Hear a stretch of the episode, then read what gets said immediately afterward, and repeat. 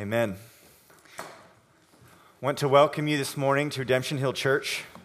Send greetings to those who are not only in here in the sanctuary, but I know we have a few who are downstairs worshiping with us today. We're glad you're here and hope that you will enjoy not just listening to a sermon, but also some fellowship with other people in the body.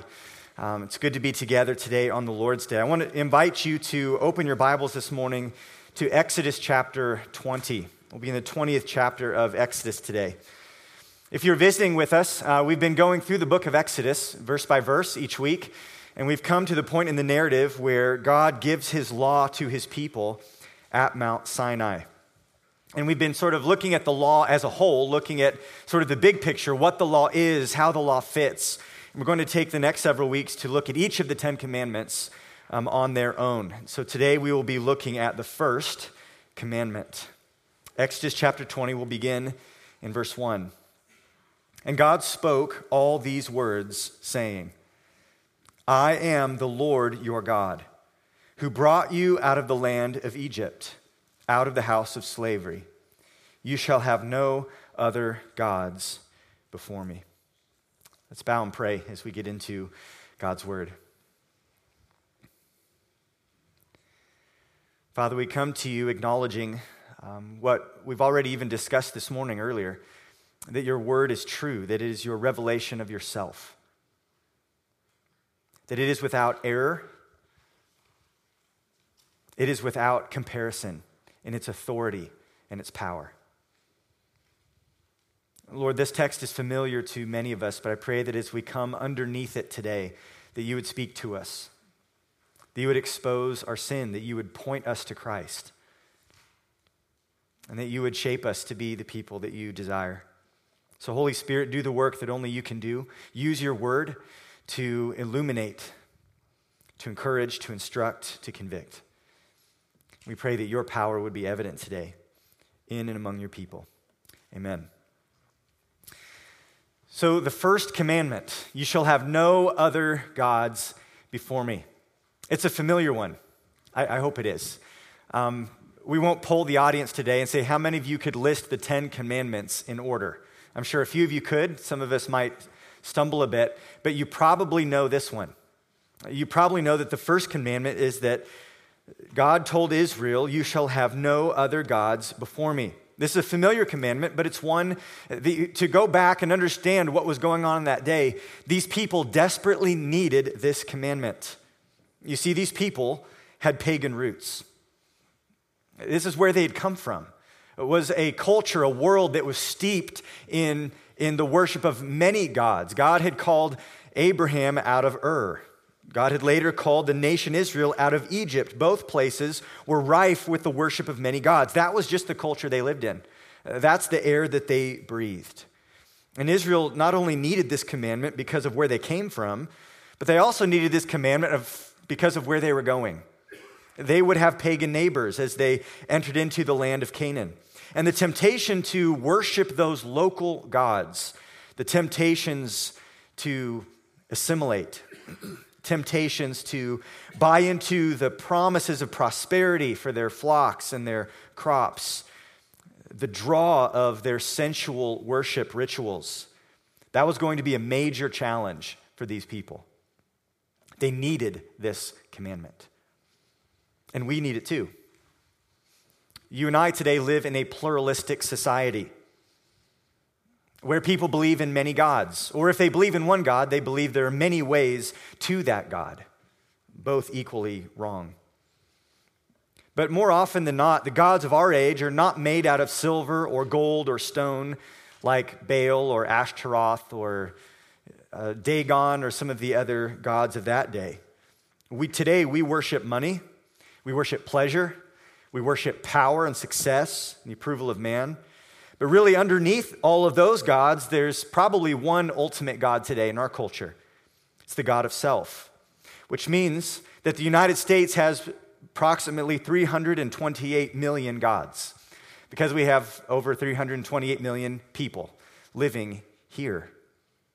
328 million gods whose pleasure must not be opposed, gods whose health must be preserved at all costs, Gods whose identities and preferences must be affirmed. Gods whose pursuit of happiness must not be interfered with. That's really the dominant religion of our day. It's the worship of self. That's the world we live in. And we too are tempted to assimilate, to buy into the empty promises. We too are tempted and pulled to be drawn into their sensuality. But the danger for us is not just out there. The danger is also in here. Our own hearts are prone to wander. As the human condition is that we are made to worship. And Romans 1 reminds us that we often tend to exchange the glory of the Creator for the glory of created things. As John Calvin famously put it in his Institutes, man's nature, so to speak, is a perpetual factory of idols. We crank them out all the time. Our hearts are drawn to whatever promises protection or whatever promises us peace or whatever promises us prosperity or pleasure. And into the chaos and the confusion of human history and human hearts, God speaks this word: "You shall have no other gods before me." This is the first of the 10 words uttered from Mount Sinai to his redeemed people Israel. And it's the one upon which all the others hang. When God says, "You shall have no other gods before me," I want to make clear what it means before him. Before him. That doesn't mean that God just needs to be first in priority among all of our other gods. You know, I put God first as I also worship myself and my career and my ambitions. I put God first as I also trust in these earthly, worldly authorities and values. No. To have no other gods before me means that there are to be no other gods tolerated at all. God is saying there are to be no other gods before my face, no other gods in my presence. God doesn't want to just be the first among many. His people are to worship him alone. As God says in Isaiah 48:11, "My glory I will give to no other." God doesn't share his glory. He's not okay with divided worship. The central idea of this commandment is that the Lord deserves and demands exclusive worship.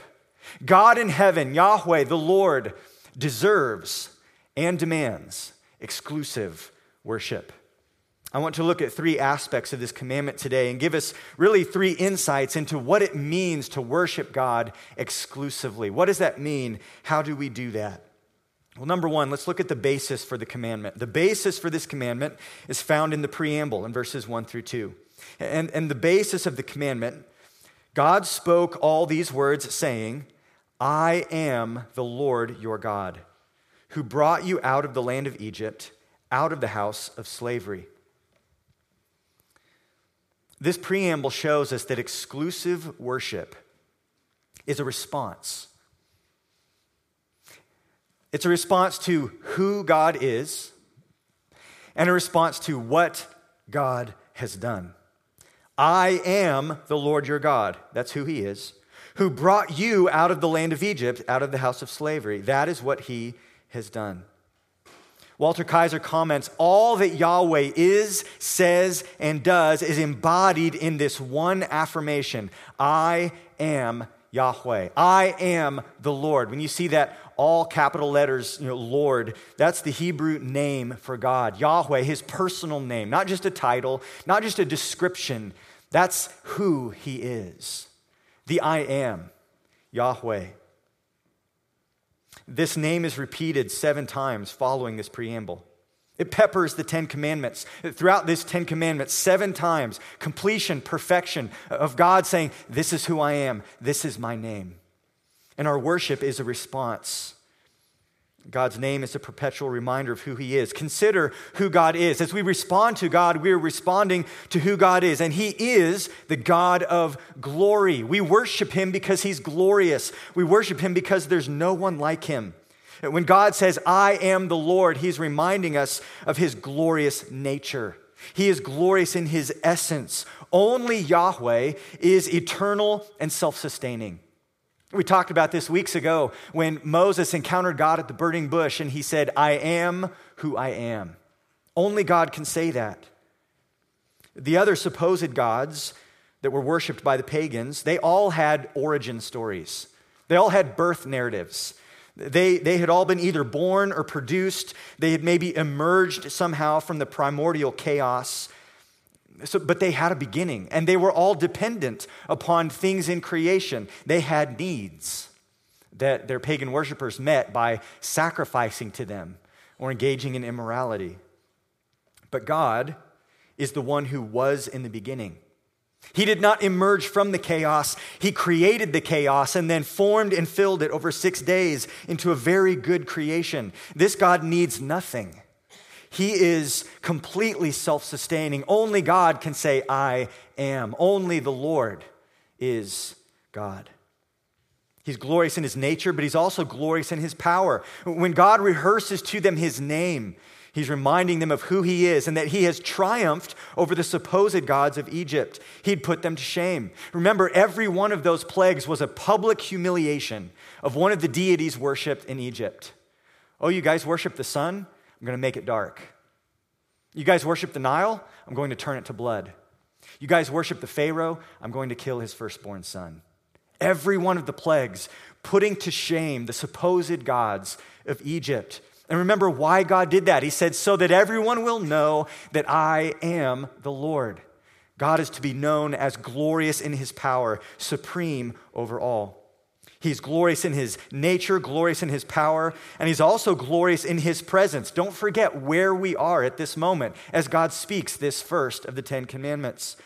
The people of Israel have gathered at Mount Sinai, and God had descended there and manifested his glory.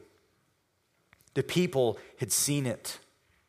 They saw the mountain wrapped in smoke. They saw the flashes of light.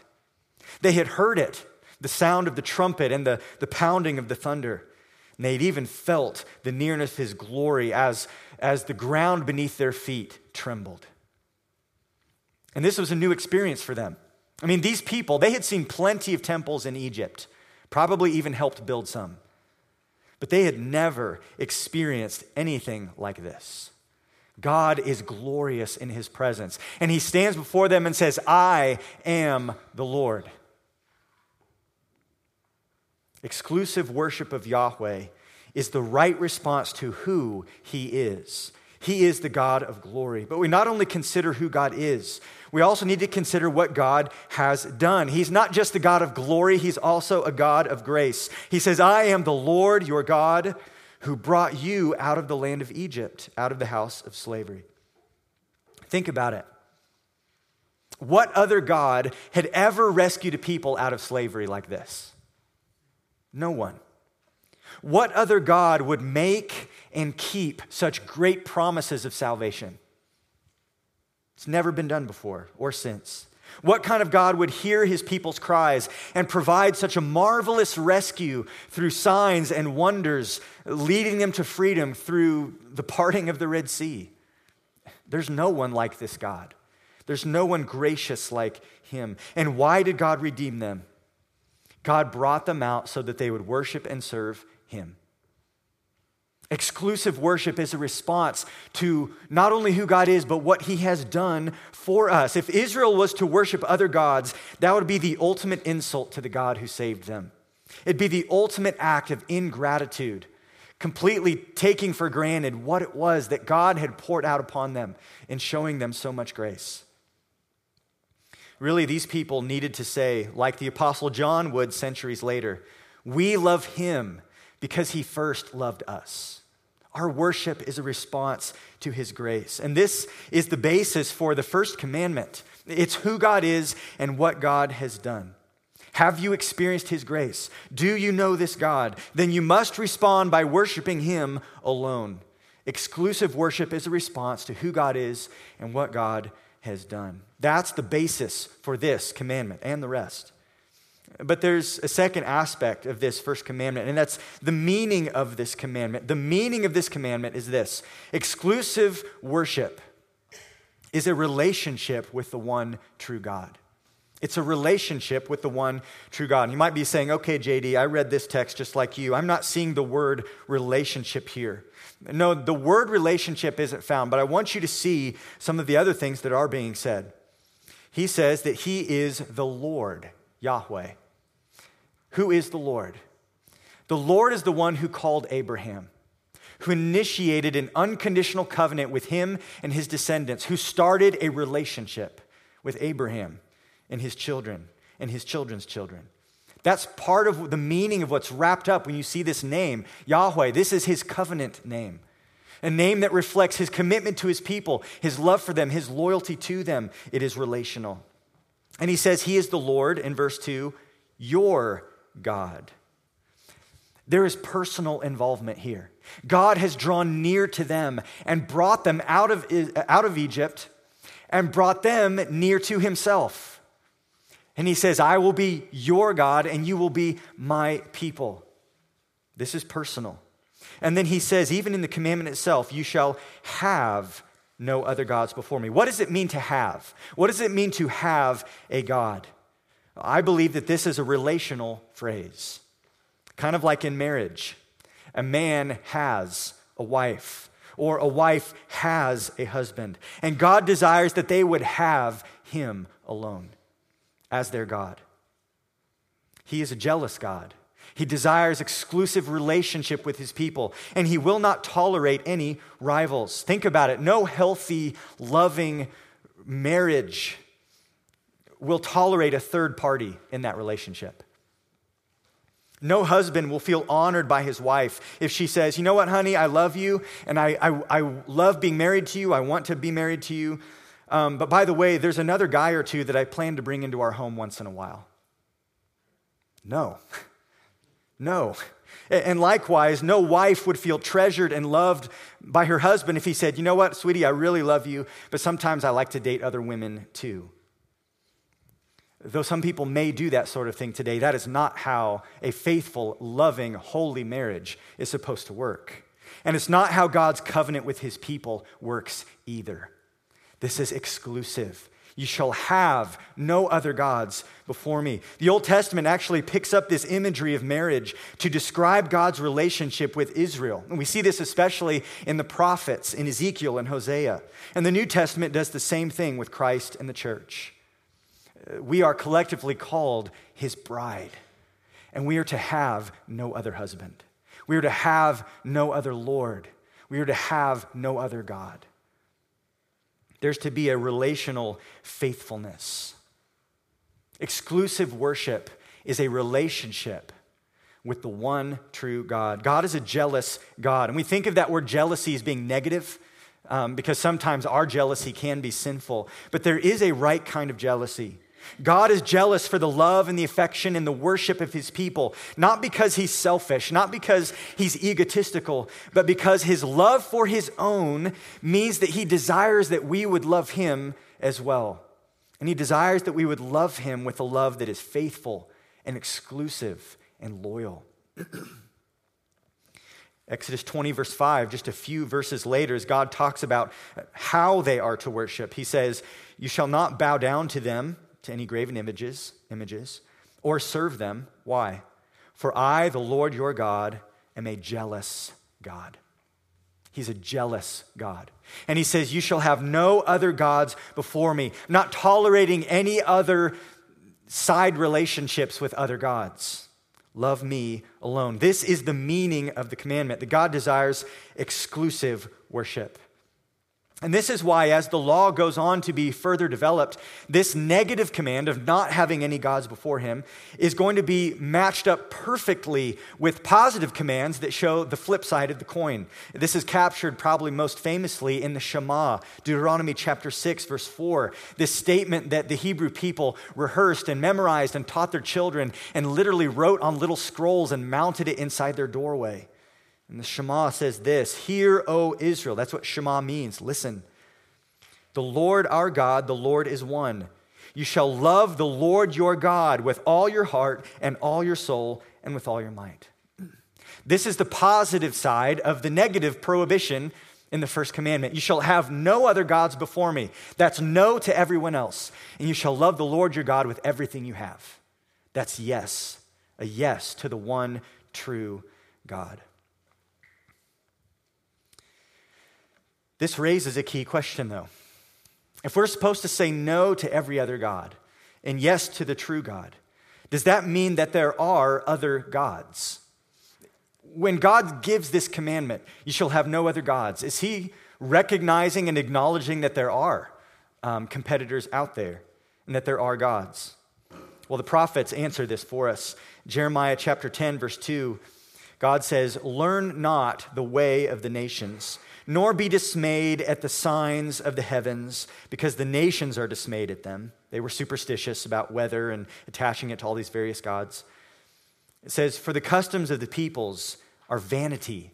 They're empty. They're worthless. They're meaningless." He continues, "A tree from the forest is cut down and worked with an axe by the hands of a craftsman. They decorate it with silver and gold. They fasten it with a hammer and nails so that it cannot move. Their idols are like scarecrows in a cucumber field, and they cannot speak. They have to be carried, for they cannot walk. Do not be afraid of them, for they cannot do evil. Neither is it in them to do good." Jeremiah concludes, "There is none like you, O Lord.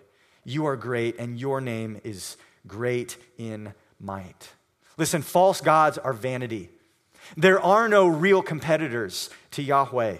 The supposed gods of the nations are empty. They are nothing. The Apostle Paul says the same thing in the New Testament in 1 Corinthians chapter 8, verse 4. He says, "Therefore, as to the eating of food offered to idols, we know that an idol has no real existence and that there is no God but one. For although there may be so-called gods in heaven or on earth, as indeed there are many gods and many lords, yet for us there is one God, the Father, from whom are all things and for whom we exist, and one Lord, Jesus Christ, through whom are all things and through whom we exist." Paul agrees with Jeremiah, who agrees with the psalmist, who agrees with Isaiah. There is only one God. The Bible does speak of powerful beings who are often behind the scenes, though, when idolatry is involved. Satan is called the god of this world. He's a powerful being. He's a ruler who's influencing many things. Leviticus 17 forbids the sacrificing in the wilderness to the goat demons, showing that behind all of these false gods, there were spiritual powers involved. But while there may be powerful entities at work in the world, beings that are far more powerful than you and I, they're still in the same category as us. They're still created things. They are not in the category of God, who alone stands as the uncreated one, who is eternal. Psalm 83:18 says, "You alone, whose name is the Lord, are the most high over all the earth." God stands alone as God. So exclusive worship is relational, and it's a relationship with the one true God. It's a recognition that he alone is God, and it's a faithful response of love and loyalty to him.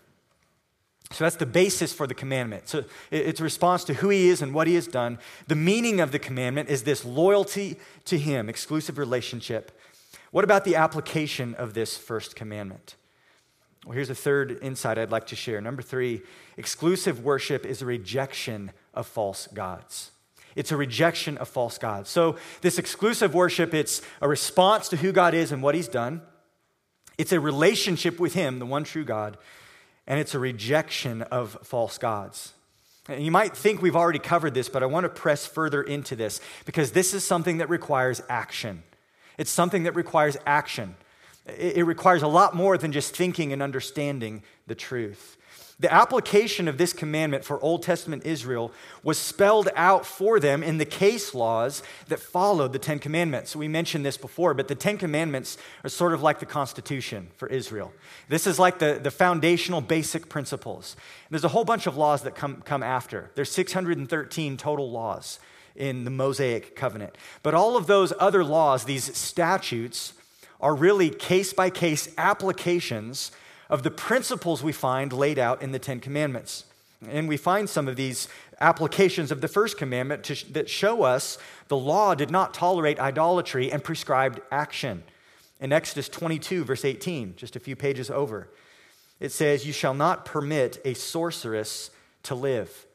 You might say, what does that have to do with anything? Where does that come from? This is an application of the first commandment. commandment. Sorcery is the pursuit of spiritual power and spiritual knowledge apart from God.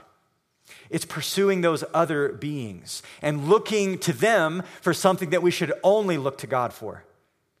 It's disloyalty to God's covenant. And such false worship is so serious that it called for capital punishment in Old Testament Israel. Exodus 22, verse 20 says, "Whoever sacrifices to any god other than the Lord alone shall be devoted to destruction." It's a serious matter. And when this law was violated, it required the punishment of the law. Exodus 23, verse 13, another statute. It says, "Pay attention to all that I have said to you, and make no mention of the names of other gods, nor let it be heard on your lips." This is fascinating to me. God says, don't even talk about these other gods. Don't take their names on your lips. Don't give honor to them. Don't acknowledge them. Don't recognize them as being legitimate in any way. They're to keep as far from idolatry as possible, not even to entertain the idea of it. How much of a better place would the modern church be in today if we didn't give so much credence and credibility to the false ideas of the world?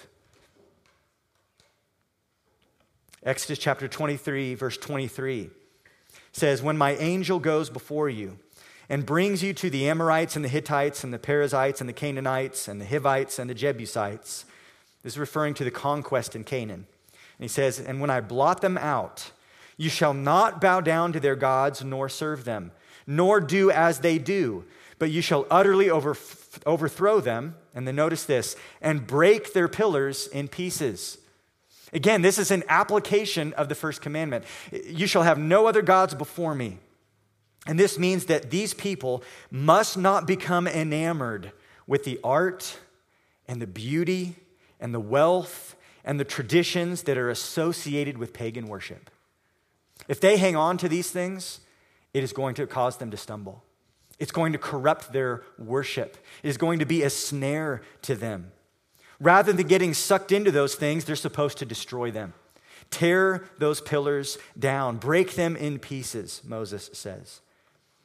Exodus 23, verse 32 says, "You shall make no covenant with them and their gods. They shall not dwell in your land, lest they make you sin against me. For if you serve their gods, it will surely be a snare to you." You see here that there's all these different applications of the first commandment. To have no other gods before me means when you show up in Canaan, when you live in a pagan land, when you're carrying out the conquest that I've given you, here's the kinds of things you need to be doing. And here's the law that I want you to follow. The first commandment requires not just a passive avoidance of idolatry. It requires actively rejecting and even destroying false gods.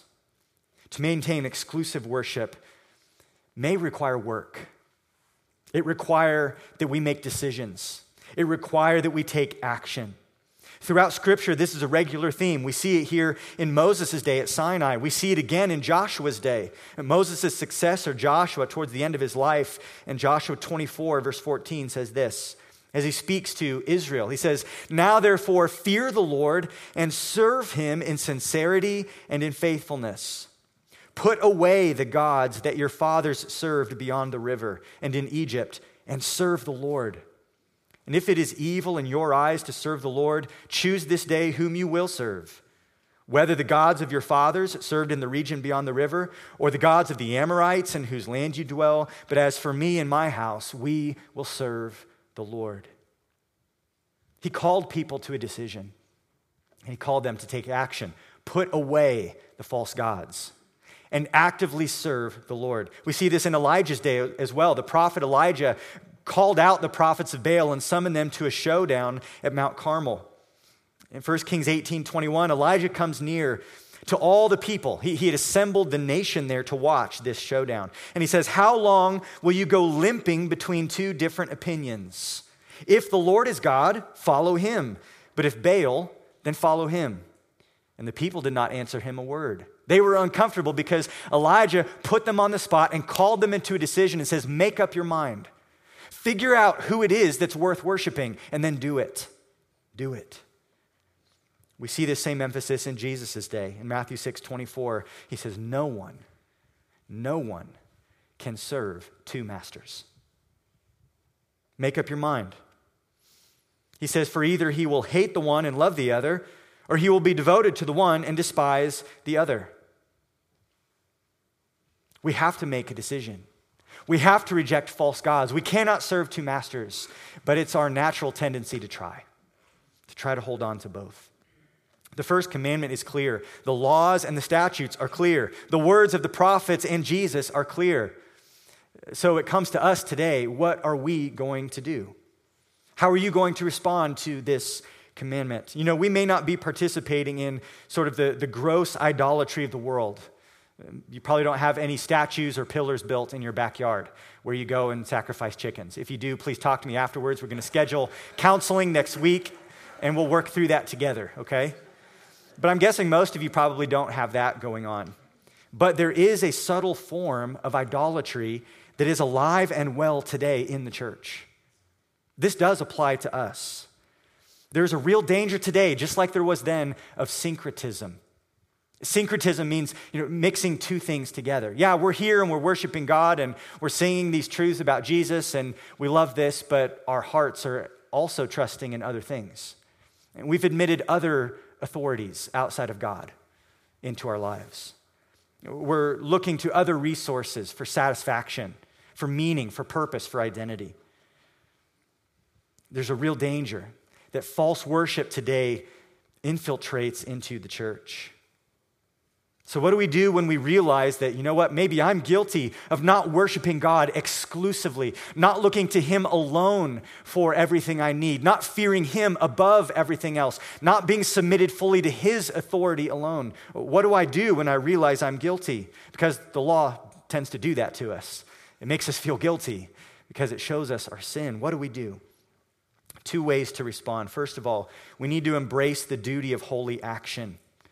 Today, you need to embrace the duty of holy action. This commandment, when it says, you shall have no other gods before me, it's not the collective you.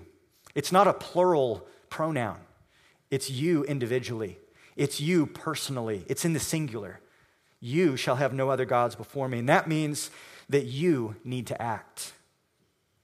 And perhaps today, if God's word has convicted you of sin, then you need to repent and you need to eliminate such false worship from your life.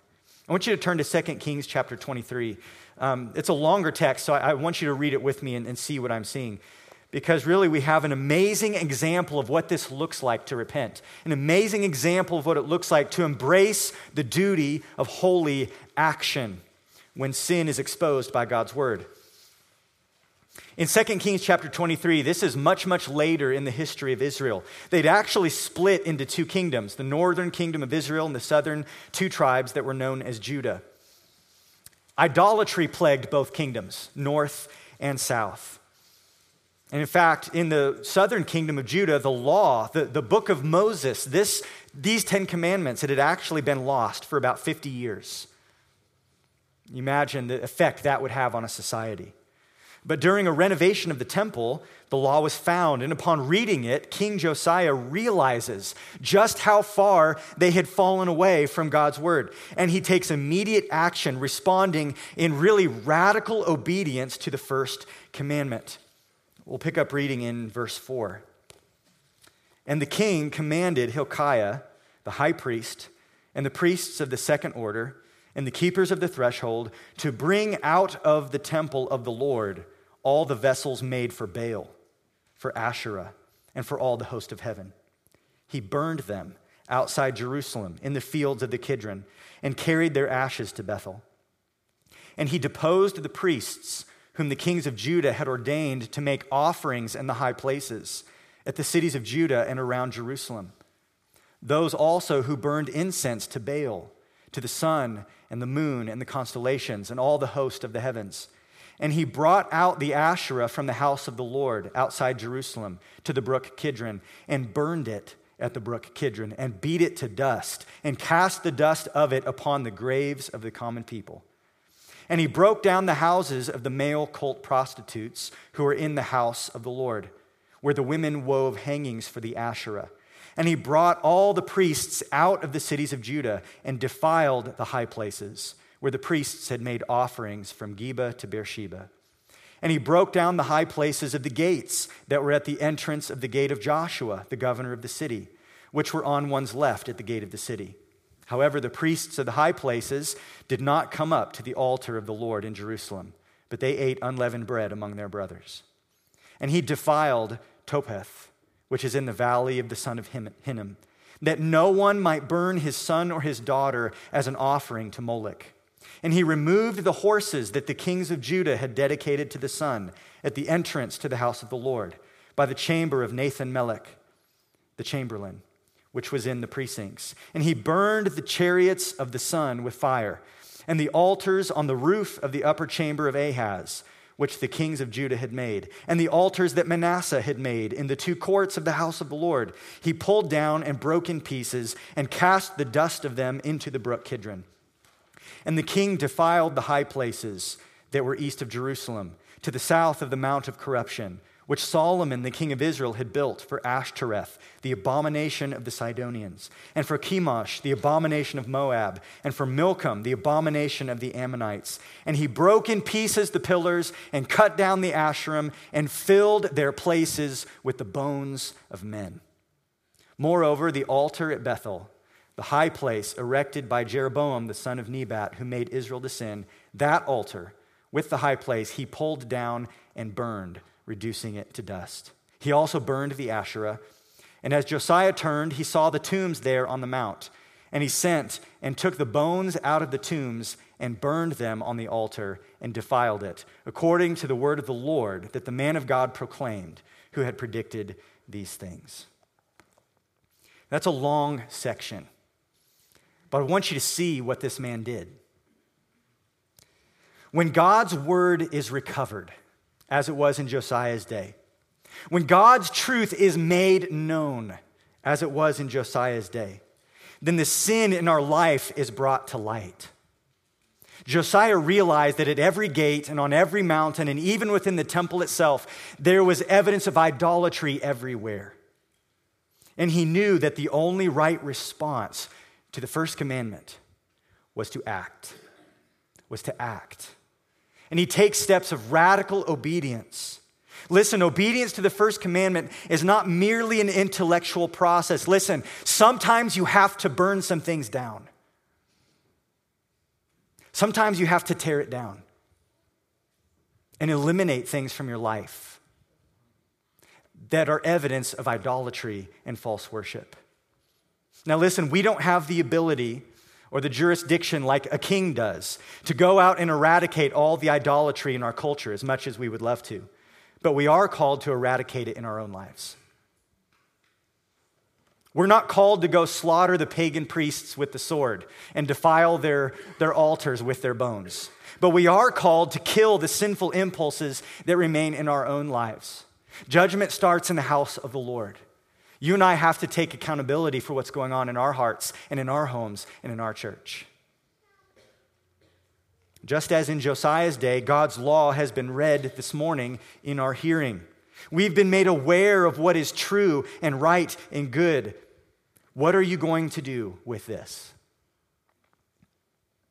What are you going to do? Perhaps the Holy Spirit is speaking to you this morning. Perhaps he's pointing out something in your life that has been tolerated, something in your heart that competes with God, competes for your trust, competes with God for your fear, competes with God for your loyalty and your devotion. Listen, if God is speaking to you today, then you need to embrace the duty to take holy action, to turn from your idolatry, to confess it as sin, and to forsake it utterly. This is what repentance is. We use that word repentance all the time, so much so that sometimes I think we forget what it means. This is what it looks like. This is the fruit of repentance, a holy action to eradicate idolatry from your life. And with this repentance also comes a second response, and it's the flip side of the coin. With repentance also comes the necessity of faith. I'm very simply calling you today to faith and repentance, repentance and faith. And our faith looks like this. It is to worship Christ, the one who is God and the one who is our Redeemer. As we turn from our sin, as we reject false gods, we must then turn to the true God, to the one who is alone worthy of worship. And to know God, to know Yahweh, to know the Lord, to see him, to be in relationship with him, we must come to him through his son, Jesus Christ. Jesus says in John 14:6, I am the way, the truth, and the life. No one comes to the Father except through me. And Jesus continues to say this, if you had known me, you would have known my Father also. From now on, you do know him and have seen him. How can Jesus say that you know him and have seen him? Because they know Jesus and they see Jesus. This is nothing short of Christ's claim to the full divinity of God. Jesus is not only our way to God. Jesus is the very revelation of God's glory. He is the image of the unseen God. He is the Word made flesh who dwelt among us, who was in the beginning with God and who was God, as John says in his gospel. Upon Jesus, it says in Philippians 2, is bestowed the name that is above every name. And I love going to this text with Jehovah's Witnesses, those who love the high name of God. Jehovah is another pronunciation of Yahweh. What is the name above every name? It's Yahweh. Paul says, upon Jesus is bestowed the name that is above every name, so that at the name of Jesus, every knee will bow in worship. At the name of Jesus, every tongue will confess that he is Lord, not only that he is master, but that he is God. 1 John 5:20 says, we know that the Son of God has come and has given us understanding so that we may know him who is true. And we are in him who is true, in his Son, Jesus Christ. He, Jesus, is the true God and eternal life. So John concludes, little children, keep yourself from idols. The rejection of idolatry and the worship of Christ go hand in hand. There is no true worship of God that forgets or minimizes or rejects Christ. Listen, we obey the first commandment by worshiping Jesus. We do. Israel's worship was rooted in who God was and what God has done, and so is ours. Our worship is rooted in who Christ is, God in the flesh. And our worship is a response to what Christ has done. A response to his death and resurrection. You see, Jesus is leading a new and greater exodus, leading us out of slavery to sin, out of our bondage to death. Jesus went to the cross to cleanse us from our idolatry, to make atonement for our unfaithfulness, and to make us worshipers.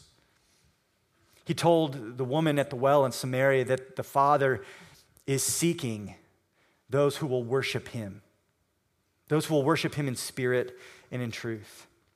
So as we turn from our sin, as we seek to take holy action to cut out false worship out of our life, we must then turn to Jesus Christ and look to him exclusively as our Lord. We bow the knee to him as master, and we trust in his gospel because none of our repenting can really merit forgiveness. No matter how good we are at cutting out false worship, we can never atone for our sin. Only Jesus can do that. So yes, we turn away from our sin, but we're not the ones who are able to clean ourselves up. But we are able to come to Christ by his grace and receive cleansing, to be made new, to be made the worshipers of God that we are meant to be. Listen, if you don't know Christ today, then how you can respond to this first commandment, have no other gods before me, is to look to Jesus and confess him as Lord. Believe that he is the Son of God and trust in him as your Savior. That's how you can obey this commandment. If you are a believer, if you know these things and believe these things, then let me exhort you today, remember who Jesus is and remember what he has done for you and worship him exclusively. Worship him alone. So they're like Paul says in Colossians, that he is preeminent over all. The Lord deserves and the Lord demands exclusive worship. May the Lord bless the reading of his word today, and may our hearts receive and respond to all that he has said. I want to ask you to close your eyes, bow your heads, and pray with me. And perhaps you need to join me in confessing sin. Perhaps you need to join me as well in looking to Christ. I invite you to pray along with me. Heavenly Father, as we listen to your law, of the many things that it does for us, it definitely exposes our sin. Lord, there's not a person among us today who's not guilty of false worship. Trusting, loving, needing, fearing something else more than you. God, we come broken before you, humbly confessing our guilt and our failure.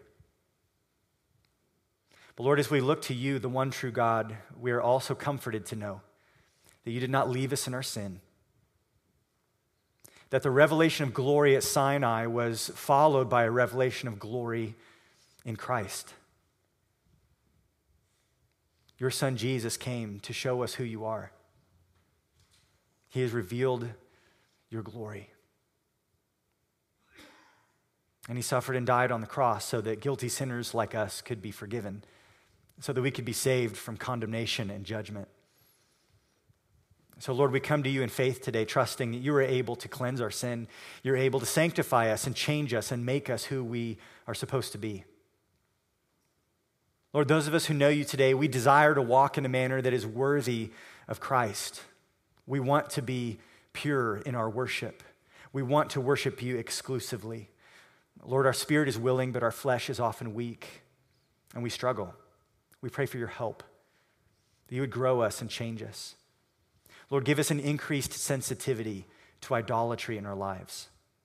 Give us an increased desire for holy and pure worship. Give us an increasing awareness of the futility and the emptiness and the worthlessness of other gods.